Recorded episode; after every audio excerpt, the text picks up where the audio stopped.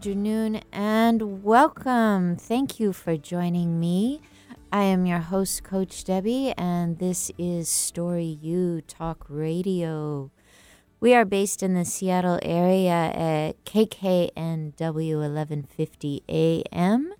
You can always catch us globally with the app, and you can always catch those replays on iTunes or on PodcastOne. That's all one word, PodcastOne. In fact, I even realized uh, just the other day that I can listen to the podcasts on the KKNW app. So you got three ways to do it right there. And then I have my handy dandy virtual assistant, and she loves to put things on my website. That's www.coachdebby.com. That's D E B B Y.com. And then I've also got what's that thing called? Uh, that fun video place, YouTube. There it is. I knew my brain would come back. YouTube got lots of recordings up there. So that's under my full name, Debbie Handrich, just like it sounds. I'm so glad you have reserved time for the show today. We have one full hour to talk about what? To talk about the idea that it is safe to love again. And I, I really love the title of this book. You're going to be introduced to my guest and the author of the book in just a moment. I love the idea is it safe to love again? It's, his title is actually Safe to Love Again because most of us, well, we've already taken a shot or two or a hundred at it, right? And we're just wondering is it okay to go back out there? Is this our time? Would this be good for us? I bet a lot of you are thinking, oh man, I got questions in that department. And if you do, I want to welcome you to send those my way. I've already got a few people who are writing in. You can reach me on Facebook Messenger. And again, that's uh, my personal account. That's Debbie, D E B B Y, Handrich. Just like it sounds H A N D R I C H. And you can write to me at my email, debbie at coachdebby.com. I always say I feel like a pilot here. You know, I got my, I got all these screens in front of me, all this great stuff going on. So I want to say hi to those people that are listening live right now. Hello, Drew. Hello, Angela. Hello, Patty.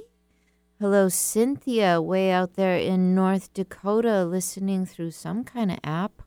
What do you call that? Tune in. Hmm. Tune in. I didn't know you could do that live. That's pretty cool. Uh, Julie is listening. Christine listening. My pal Tim might be listening. Hannah is listening, and Zach. So we've got a nice crew right now.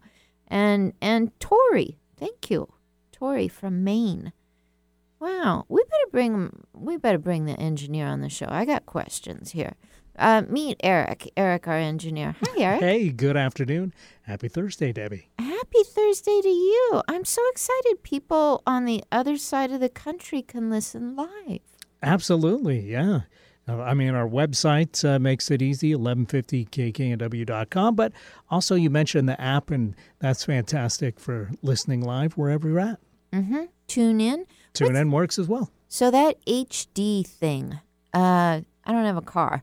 I know that HD3 is where people turn it. 98.9 HD3. Yeah, so if you got a HD radio, you can in the Seattle area here, mm-hmm. you can mm-hmm. listen to us on the HD dial. Oh, that's so fancy. The world is so fancy now. Okay.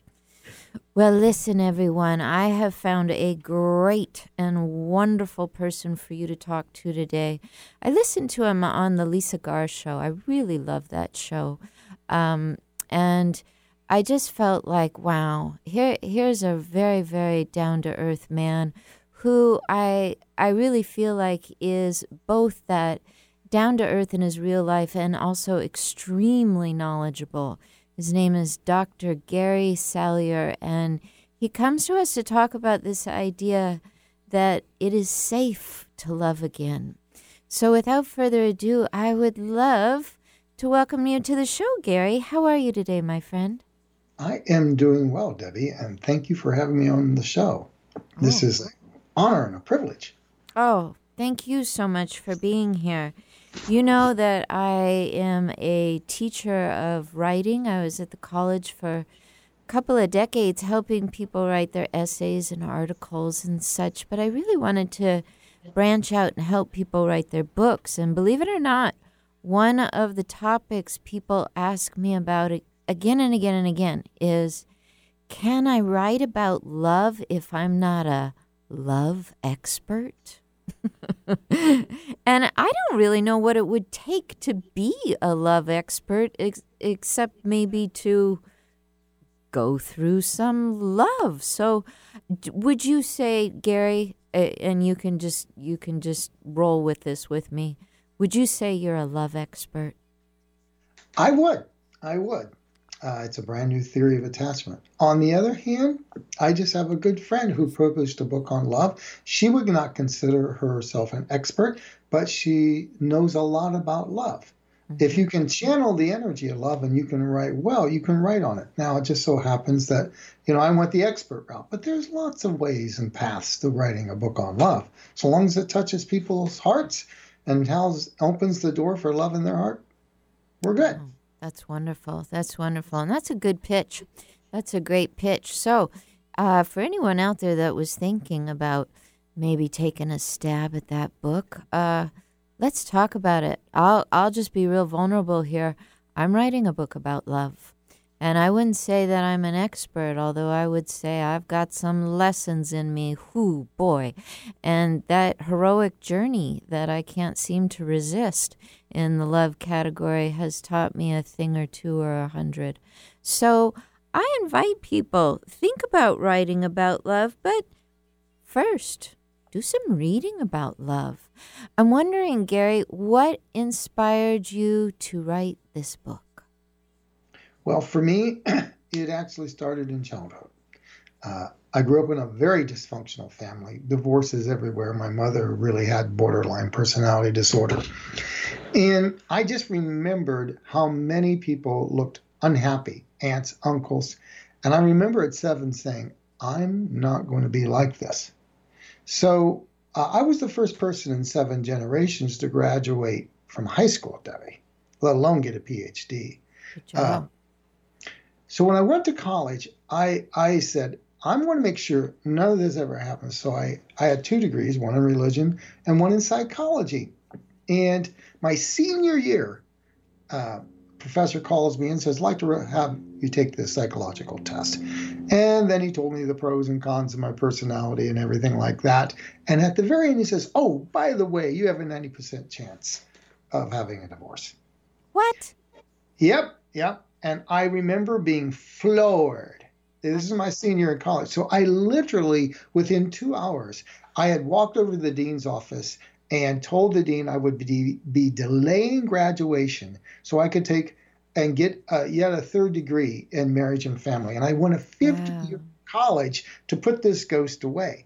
So, very determined young man. Glad I dodged that bullet. And 12 years later, this thing boomerangs. And now I'm looking at a divorce and I'm going, how did this happen? I did all these degrees, I did all this studying.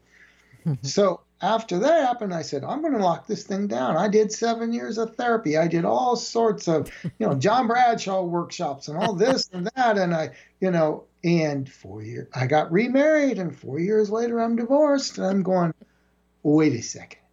And then I started doing more therapy and and when I began to realize that I was running the same patterns after several failed relationships, I really came to a soul level decision.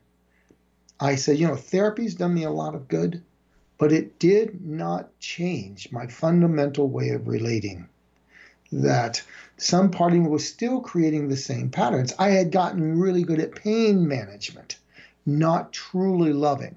And I said, I don't know what it will be but I dedicated my life to cracking the code so that nobody else had to go through this type of hard work that only got you halfway there. So that's my story. I love your story. I, I have a similar story, Gary. Uh, What is uh, ju- well, just this the the idea really that, um, you know, I've wanted to crack the code for a long time. I didn't mean for it to come through my tears and everything else, but I um I I really did feel a a tremendous alignment and and belief that that love is is what we're here for not just romantic love but i i've really felt like we're we're here to love the world and and romantic love is one of those many ways we channel it so i was i was very very surprised uh, when you know when my marriage didn't work i was very surprised i was floored i couldn't believe it i was going to be the first one in my family to you know, triumph all this. And and that wasn't it. I, I crawled out of a marriage. Um, however, I think it was my dedication to love that also made me stand tall in front of the man I chose to divorce and say, it is our job and our duty to hire a professional and put our friendship and care for each other back together. I won't settle for less. And Yeah. and I really, really was blessed with him. Um, well, he resisted at first, but he got on board. He did get on board, and I, I'd say it, it saved both of us in a really wonderful way. We were able to only want the best for each other. And so then again, I thought I was delivered into the world of freedom and love and oh, and I met someone and he's beautiful and wonderful and I still think he's beautiful and wonderful, but I ain't with him. And I I I would like to be, you know, I really would, but the bottom line was what do you do when your highest values they're not on the same list as your partner's highest values. You know, they got other ones. Yeah. So again, there was a parting, and and in this one, yeah, this this is a situation where it's it's harder to grab hold of of that. I don't know that that friendship that is just so everlasting. I I want it, but we haven't really achieved it yet. And maybe it's because we weren't fighters and and it just seems like there's less to put back together. We just mutually got along so well. But honestly, Gary, I go on and on about this to say I have always been deeply committed to the idea that love is not this thing that escapes us. Love is what we're here to do. And I think you believe that too. No, it is. It's you know we, nobody comes out of the womb, uh, you know, hardwired to be like a reptile and to sit on a rock and by themselves Yeah. with any feelings. That's not how we come out. That may be okay for the backyard lizard, but we come out with a mammal brain that needs feelings and needs a bond. Yeah. Uh, we come out with a human brain that needs intimacies for someone to see into me and to see into them. Uh, You know, we come wired for intimate relationships, and our being is not happy, nor our body, to be quite frank, until we have that connection. Yes, it's so true.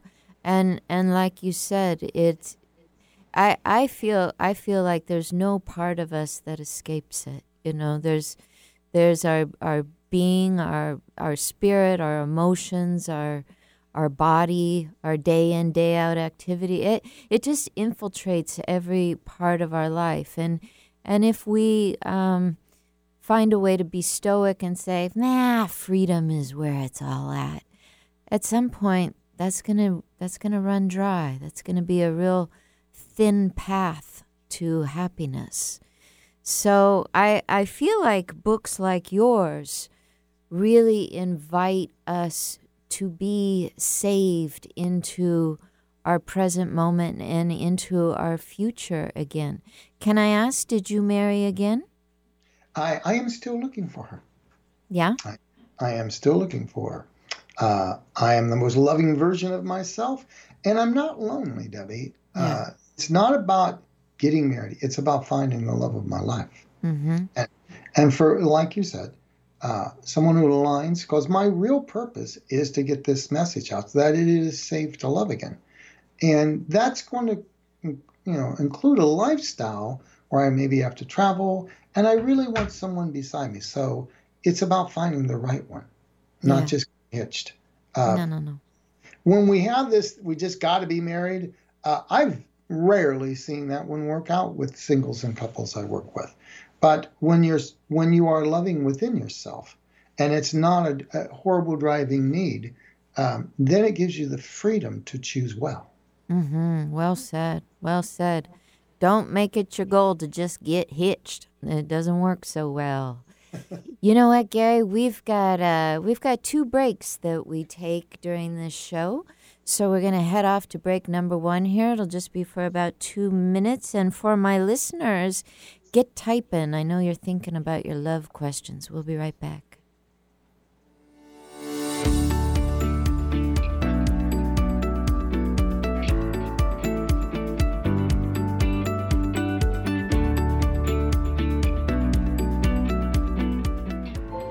This is the story of a very special woman.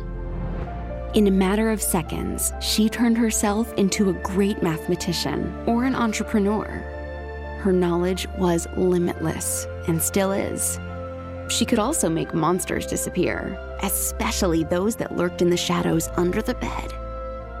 Once, this woman put back together a teenage girl's broken heart, which had been shattered in a thousand pieces, just by giving her a bear hug. She masqueraded as a regular person at work but as a superhero at home. Everyone knows her as Gabriella. I still call her mom. Your hero needs you now, and AARP is here to help. Find the care guides you need to help, complete with tips and resources at aarp.org/caregiving. A public service announcement brought to you by AARP and the Ad Council. New message. The Department of the Social Security Administration. The reason of this call is to inform you that your Social Security number has been suspended for suspicion of illegal activity. If you do not contact us immediately, your account will be deactivated. For more information about this case file, press 1 or call immediately our department number. 326. This is a scam. Thieves are misusing the Social Security Administration's authority and phone schemes to trick you into giving them money or personal information. They state there is a problem with your Social Security number or account. They claim there's been suspicious or fraudulent activity, and you could be arrested or face other legal action. They even spoof SSA's main customer service telephone number on caller ID. Don't believe them. Don't provide any information. SSA employees will never threaten you for information or promise benefits in exchange for information. In those cases, the call is fraudulent. Just hang up. If you suspect you've been contacted by an SSA scammer, call the Social Security Fraud Hotline at 1 800 269 0271. Get inspired every hour right here on Alternative Talk 1150.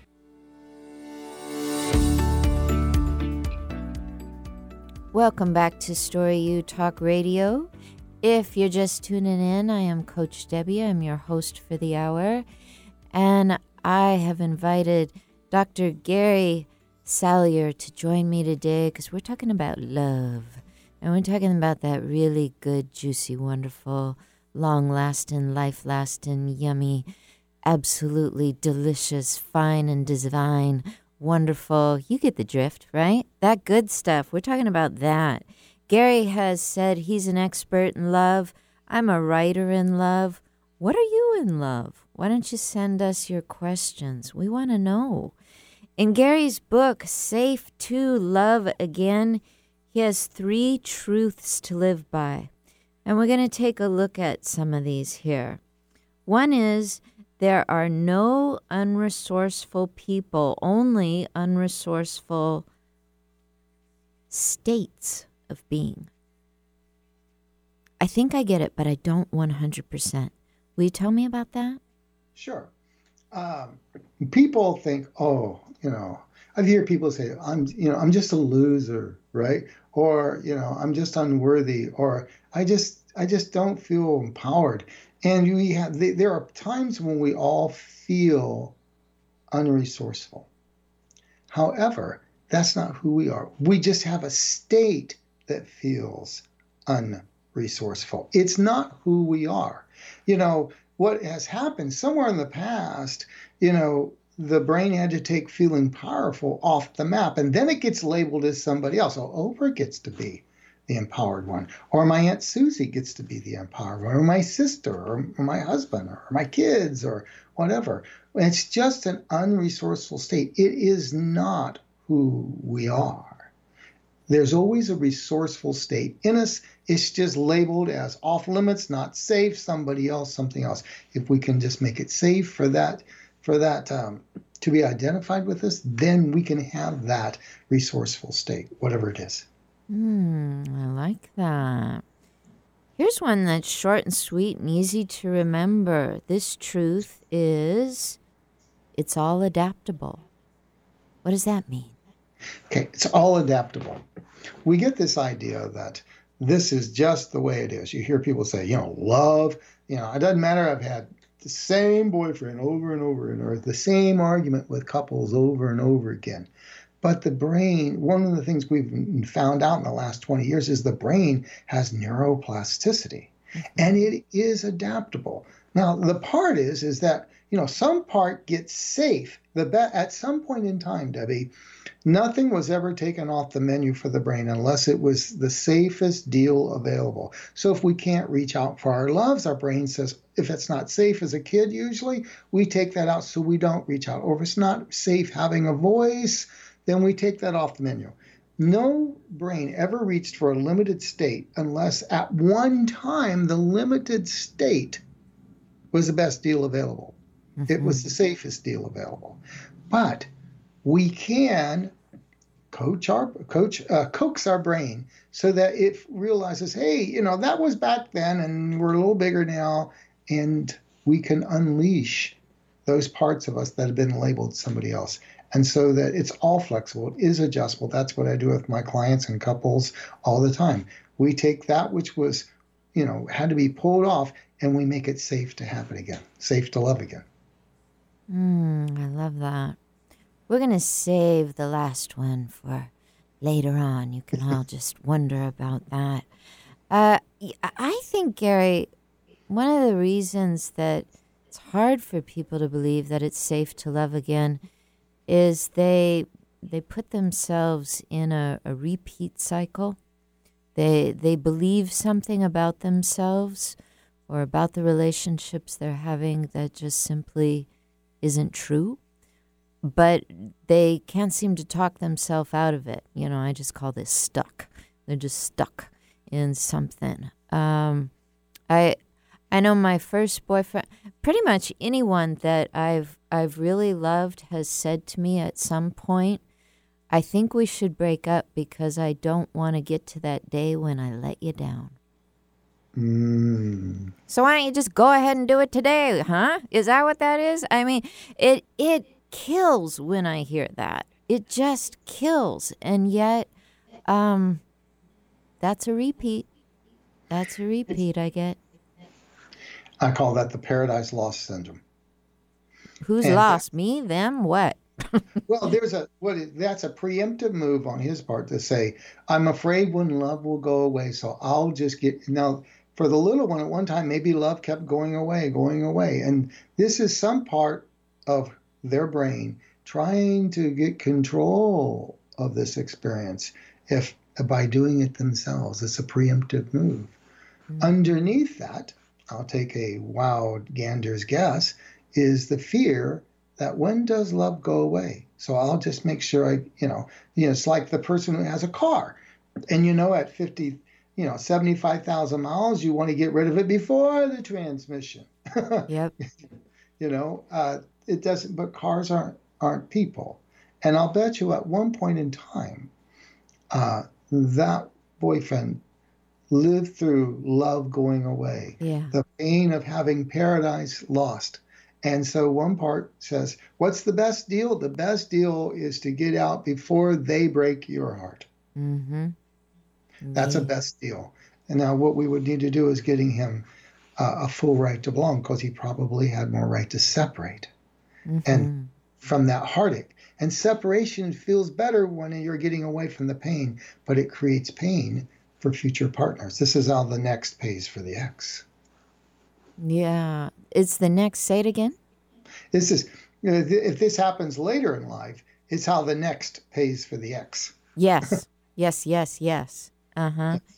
Yes. And you know, and that's that's something that uh, a lot of p- women um, that I speak with are very wary of. You know that that they've invested, you know, oh, a hundred grand into their therapy to get beyond the ex, and are they going to mate and partner with someone that has made the investment to really be available for safe love again? Exactly. Yeah, that, that's just a big fear on hold there. But you talk a lot about these rights, uh, the six rights. Mhm. One is, you were just saying, the right to separate and belong. I like that they're in the same statement. What does that mean? Okay. This is, I talk about these six rights. We probably just all let our, our readers have it. Between zero and three, a brain is given a set of rights or permission slips uh, about what sort of experiences are permissible, what they have a right for. Uh, they're given a full right to exist, which means it's good to be in the world and in their body, uh, fully connected to their emotions and their body. It's good. The world is a cozy, cozy oyster.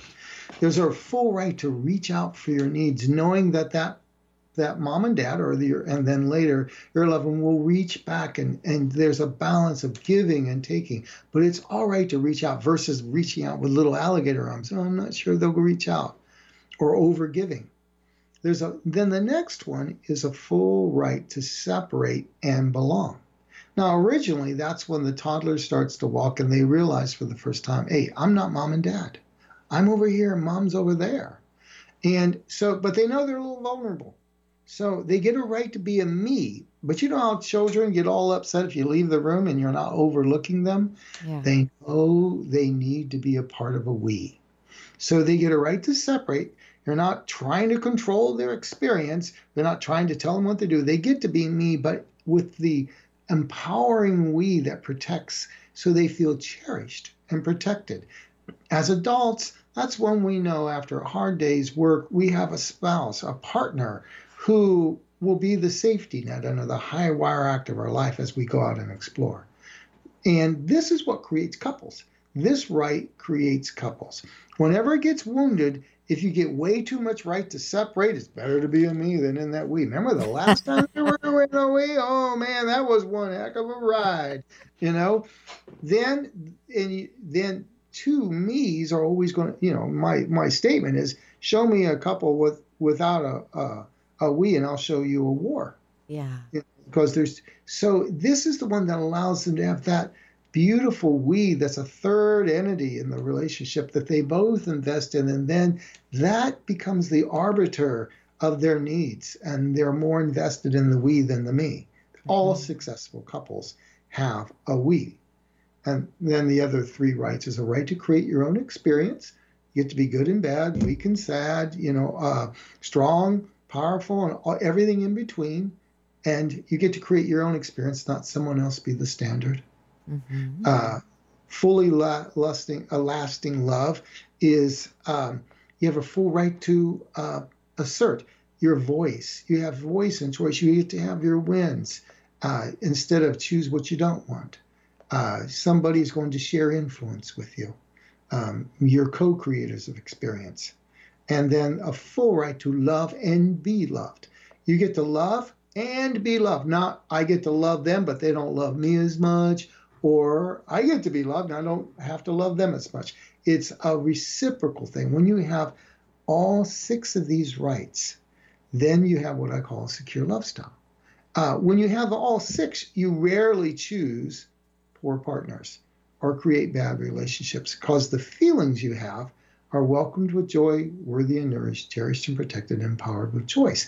These are the feelings, and you use those as reference points, and that's what's guiding people to secure partners, great partners, and lasting love. And it's important to have this as your new GPS and to feel them in the core of your gut so your body and brain is using welcome and worthy and cherished and empowered to choose and create relationships versus some of the others like unwelcome or unworthy or what you described with your man you were not cherished mm-hmm. uh, and you weren't all that disempowered you were disempowered because he made the choice mm-hmm. uh, so it's important that we have these six rights fully in our brain because we only have the experience in relationships we have the rights for. So if you didn't have a right to have your needs met and you don't feel worthy, you'll find a taker.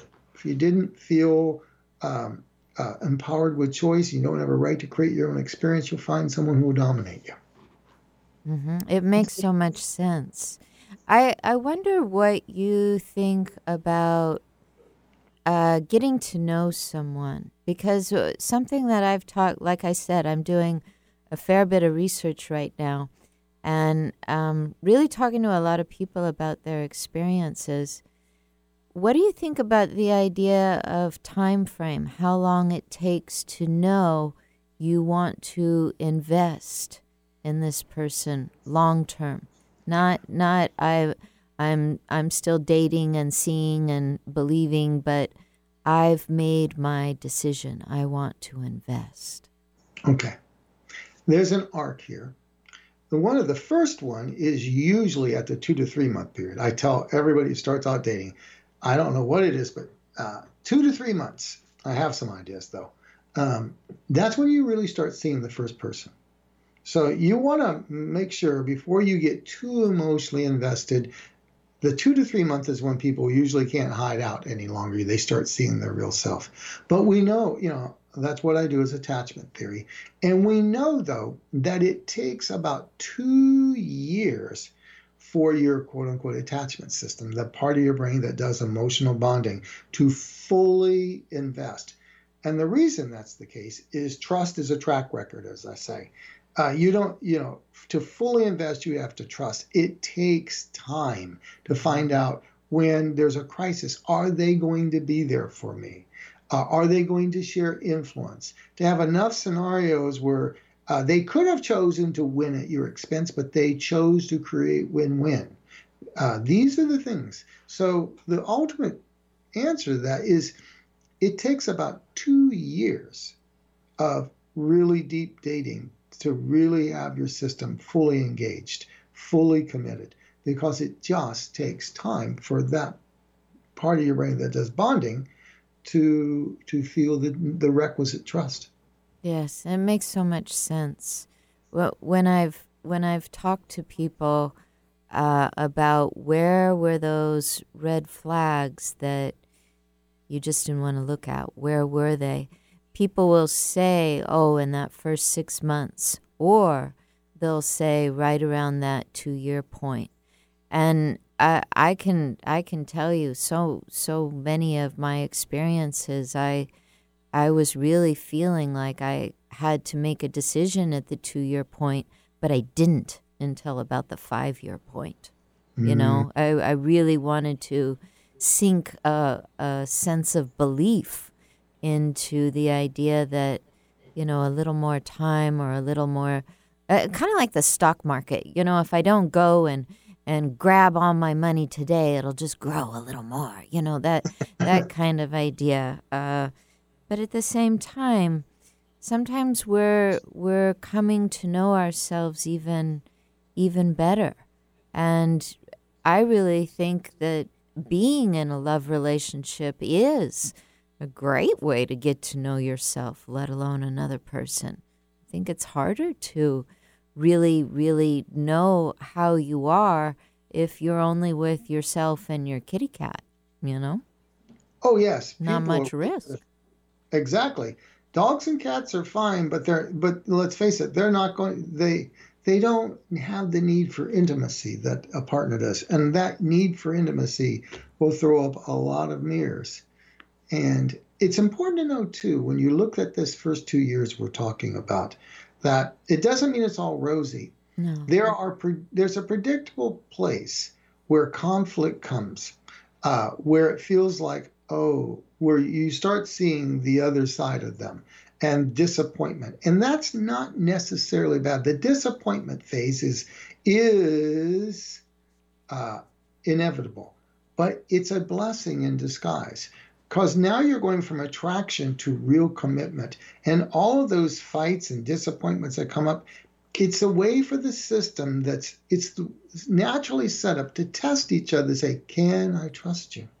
All this is trust building. If we look at it rightly um, it doesn't mean that sometimes we can really get a sense that somebody really is wrong for us but too many people think oh i've got some disappointments. We've got some conflicts. We've had some fights.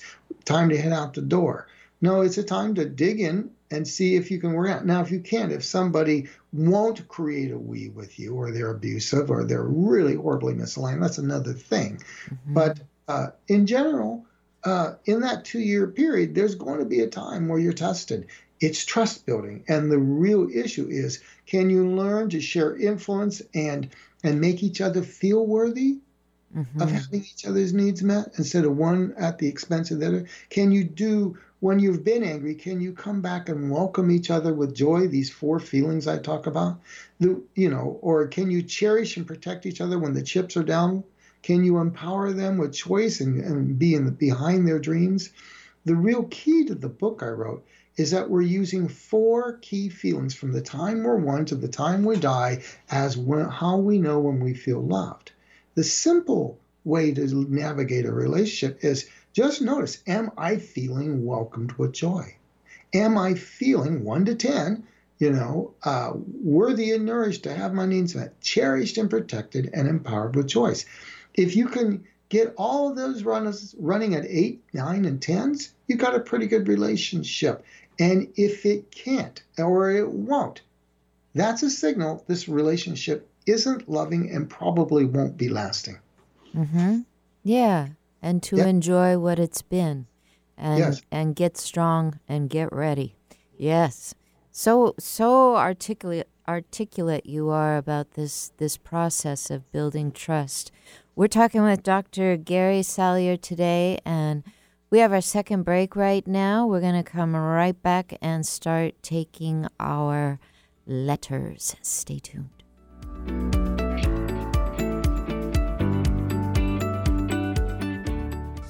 People join Walk MS to raise awareness and funds that change the world for everyone affected by multiple sclerosis. MS attacks the brain and spinal cord. It's the most common neurological disease leading to disability in young adults. Walk MS brings communities together, creating teams with friends, loved ones, and coworkers to rally around those we care about and end MS forever. Join us. Together we are stronger. Walk MS fundraising accelerates research breakthroughs and life changing breakthroughs. It will take all of our passion, determination, and fundraising to end MS forever. Together, we can change the world for people with MS. Join us. Register today, start a team, and raise funds at walkms.org. Marie, is that you? Oh, hi Barb. How you doing? Better now. Did you know we had a little health scare with Jeff? Oh no, what happened? Well, he had been short of breath and was really tired a lot of the time. He just thought he was getting old and was out of shape, but it turns out it was heart valve disease. How did you figure it out? He finally went to the doctor, and she was able to listen to his heart and detected the problem. I didn't realize it, but heart valve disease is more common than you'd think. They were able to replace the valve, and he's feeling so much better now. Oh, I'm so glad to hear that. More than 5 million Americans are diagnosed with heart valve disease every year, but most people know nothing about the condition, and it can be deadly if untreated. That's why it's important to listen to your heart and ask your doctor if your symptoms may be due to heart valve disease or if you're at high risk. A message brought to you by Heart Valve Voice US. For more information about the symptoms and treatments for valve disease, go to heartvalvevoice-us.org. Find our app in the Apple App Store or Google Play Store and take us with you wherever you go. Alternative Talk AM 1150.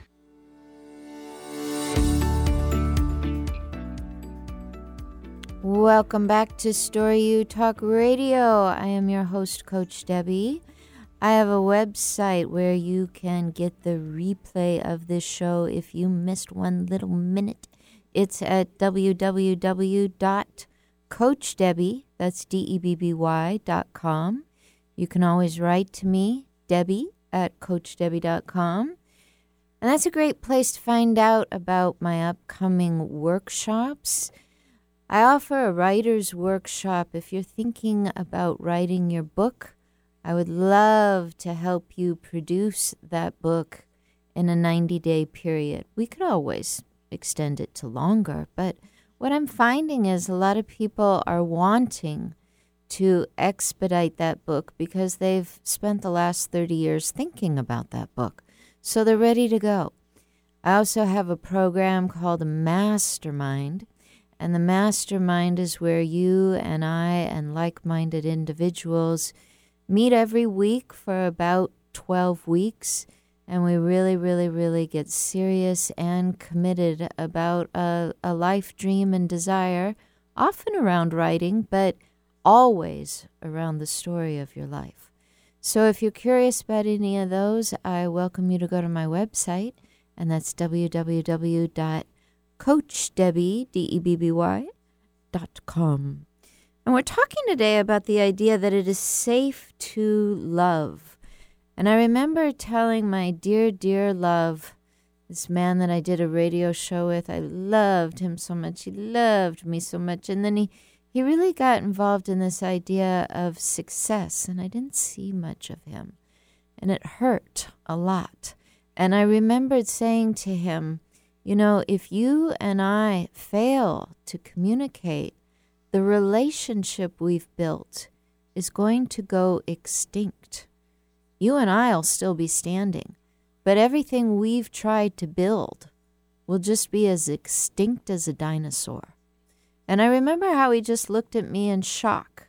And yet it's exactly what happened. It took a number of years, but it's what happened when the relationship starts to, I'm sorry, when the communication in the relationship starts to wither.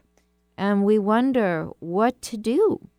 Now, my, my, uh, newsletter recipient, Patty, has written in about this she is in the Mercer Island area, and she's got a great question for you, Gary. Ready? Okay. I'm ready. Patty's 53 years old, and she says, I feel like there's so much mystery in love. My big question is always, how do I do this? How do I navigate love?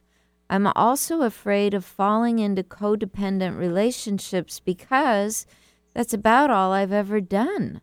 I don't know what it means to be wise in search for the one. There's so much pressure. Can you help me? Of okay. course, we can. Okay, so there's two big things in there, uh, Patty, and thank you for sharing that. That's beautiful vulnerability. The first one is how do you navigate? Okay, and then the second one is the codependency, and I'll give you some ideas about that navigation these days, I mean, we have a lot, you know, you hear a lot about the list. Go out and create a, you know, a vision board. And one of the things we know is that, you know, like when you go online, you get, you can check out all these characteristics. But dating sites know that what these algorithms don't actually predict what actually goes on. In fact, we know that when couples uh, use compatibility as their way of navigating love? Do we do we have enough things on the checklist that you like and I like that are in common values, alignment, and some of that is necessary. But we know that compatibility does not predict lasting. In fact, that's what the couples who are disasters use to explain why they didn't make it. Whereas the couples that are lasting are accenting the friendship that quality, the marital friendship, the relationship. And what I argue in the book is that that that friendship of feeling that someone's got your back, that someone truly loves you, is are these four core feelings. Yeah. It really from the time you're one, uh, your your brain as a baby has been knows it's loved or not. We know that because of attachment theory. If you separate a one to one and a half year old child from a mom based on how they they they, they, they treat mom when the mom comes back in the room. you can tell what type of love style they have, whether they're anxious or avoidant or secure. Secure means that they feel comfortable in love. Avoidant means they're they're not comfortable being in a relationship. They want to be on their own. Or the the anxious often want to be in there, they want to get involved, and, they and they're afraid when love goes away. Now, at one to one and a half, there's no logic, there's no story, there's no picking all sorts of compatibility lists. It's just four feelings. Yes. And these feelings are Am I welcome with joy? Welcome with joy is does he wake up in the morning and go, Good morning, gorgeous. Love those curlers. you know, um, does he does you know the mm-hmm. make you feel worthy? Um, is he tracking your needs? Knows ahead of time uh, what your dreams are, who your friends are, makes you know an interior map of your patterns and preferences, and it's okay to reach out. Are you feeling cherished and protected? That means there's a we. You know, um, what you were talking about earlier, Debbie, was you know when you said it was going to be extinct because he he wasn't investing in the we. He didn't get it. He didn't have a right or he didn't have the skills. Mm-hmm. So is there a we that surrounds you and and you feel cherished? You know you have a home port and a safe haven in their heart, and then empowered with choice. They they share influence with you. Um, they allow you to create your own experience, and you have a voice. Now, when you talked about the codependency, I don't use that term very much. I call it a mis. It's either you had way too much right to to belong, and not enough right to separate as a as child. a child, so, yeah. Yeah. Mm-hmm. So the template for love is I have to lose myself in love. So it's either you had too much right to belong, or related, but it's a little different. You didn't have enough right to create your own experience. Right. There's a little separation. But at some point, the template for love is I have to lose myself to feel loved. Mm-hmm. Being a me was not real safe. If you have a very controlling mom that rejects you, or father, if you're yourself and it's just easier making sure you do things to make them happy, the little ones, it's not safe the best deal is not being a full me. It's being in a we and then it's it either feels suffocating or we feel we have to get lost. And then some part of us gets afraid of that. Yeah. And it's a catch 22 so um, it's again you were just to make sure you understand your brain took the best deal available um, was it cindy? No patty. this is patty. Mm-hmm. patty. Your brain took the best deal available at one point in time, being a mesh and a we was the best deal available, and being a me was not. So no part of you is wrong.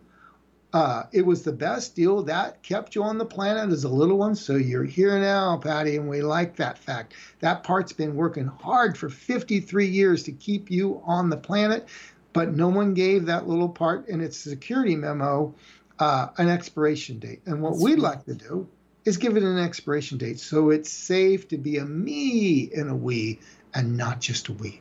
Yeah. Oh, so well said, Gary. And yeah. and Patty and I have had conversations about this through um, coaching and and one thing I shared with Patty is I, I've only had one relationship where I I felt um, solid enough that I wouldn't tolerate the typical codependence and and that was just because I was so invested at that point in the friendship. However, our next writer, Drew, is 39 from Sammamish. And uh, Drew from 12 uh, step programs is saying that he has an experience here that a lot of people sort of sort of put down, you know, the man that can't seem to choose the mate. So he says, Hey, Coach Debbie, I'm glad you're still doing work in the spiritual realms. Thanks for these newsletters. I got a question for you. Now that I'm back in the dating world again, how can I be more conscientious in the early stages of meeting a woman? We say in AA that we have a broken picker. I feel like I've always been the new kid on the block, never obtaining an advanced degree in dating. I would be grateful for any advice. This is Drew. So I feel like um, Drew is kind of on the sort of the opposite end of Patty, but I, I know you'll have great advice for him, Gary. it really comes down to the same thing I said. Yeah. To. This is your original navigation system. These four feelings. If your picker is broken, it's because at one time you you were ma- made to feel unwelcome, or unworthy, or uncherished, uh, or disempowered. And now this is the funny little bug in the brain. We are always having the experience that we have the rights for. These are reference feelings. Once given that feeling, the brain says, "Oh, I survived unwelcome. Let's have that experience again. I only have the rights for that. So you'll start picking people you have the rights for, and you'll go, well, how did I wind up with Miss Wrong again? Well, actually, it's Miss Safe to a little one because that was, you know, unwelcome. It was just the familiar. The key is to go and do the deep work that's not so much the prefrontal cortex that does AA work, but that we can swap out that feeling of whatever it is. Is it unwelcome or unworthy? Just check in with your body, Eric. Just check in and say, hey, I want to tell you know, am I feeling welcome in these relations, or do I typically feel unwelcome? And where do I feel it in the body? It will always be in the body. At some point in time, that was the permission slip you were given. That was the right. Unwelcome, or unworthy, or uncherished, or disempowered. And what we have to do is the deep work, and it takes more than just you can do on a radio show. It does take someone who knows how to go in and do this, but you have to be able to feel welcome. And when you feel welcome, when someone comes up and dis and disses you or ghosts you, you don't put up twice because you know you have a right to feel welcome. And when someone if you start dating somebody in two months, you realize they can never remember what you what that you you don't drink coffee or they're not really working on meeting your needs. It's all about them. You worthy people don't put up with unworthy people. So um, it's feeling in the core of the, your being these I have a right to feel welcomed, worthy, cherished, and protected. And then you just stop picking. Uh, one woman that actually lives in Seattle uh, she was had a huge feeling, uh, a former client, um, of unworthy, and so she was always picking guys that uh, were just wrong, that wanted to use her, that you know, and all these other things, right? Mm-hmm. Um, uh, when we swapped out that feeling of unworthy to worthy, she she's now with a you know a real fun guy and they're still uh, uh, figuring this thing out. But it's uh, about feeling worthy. And says, "Oh my God, I just am picking different people. I don't understand. I'm not even thinking about it. It's because the feeling is running it, and we don't have to think about it when the new feeling is running it." And what she said to me, she goes, "This, you know, it's like." You know, I'm really aligned with myself. This is real emotional freedom. Yeah. So it's it's you when I say you're not only asking the question, are they welcoming me and making me feel worthy?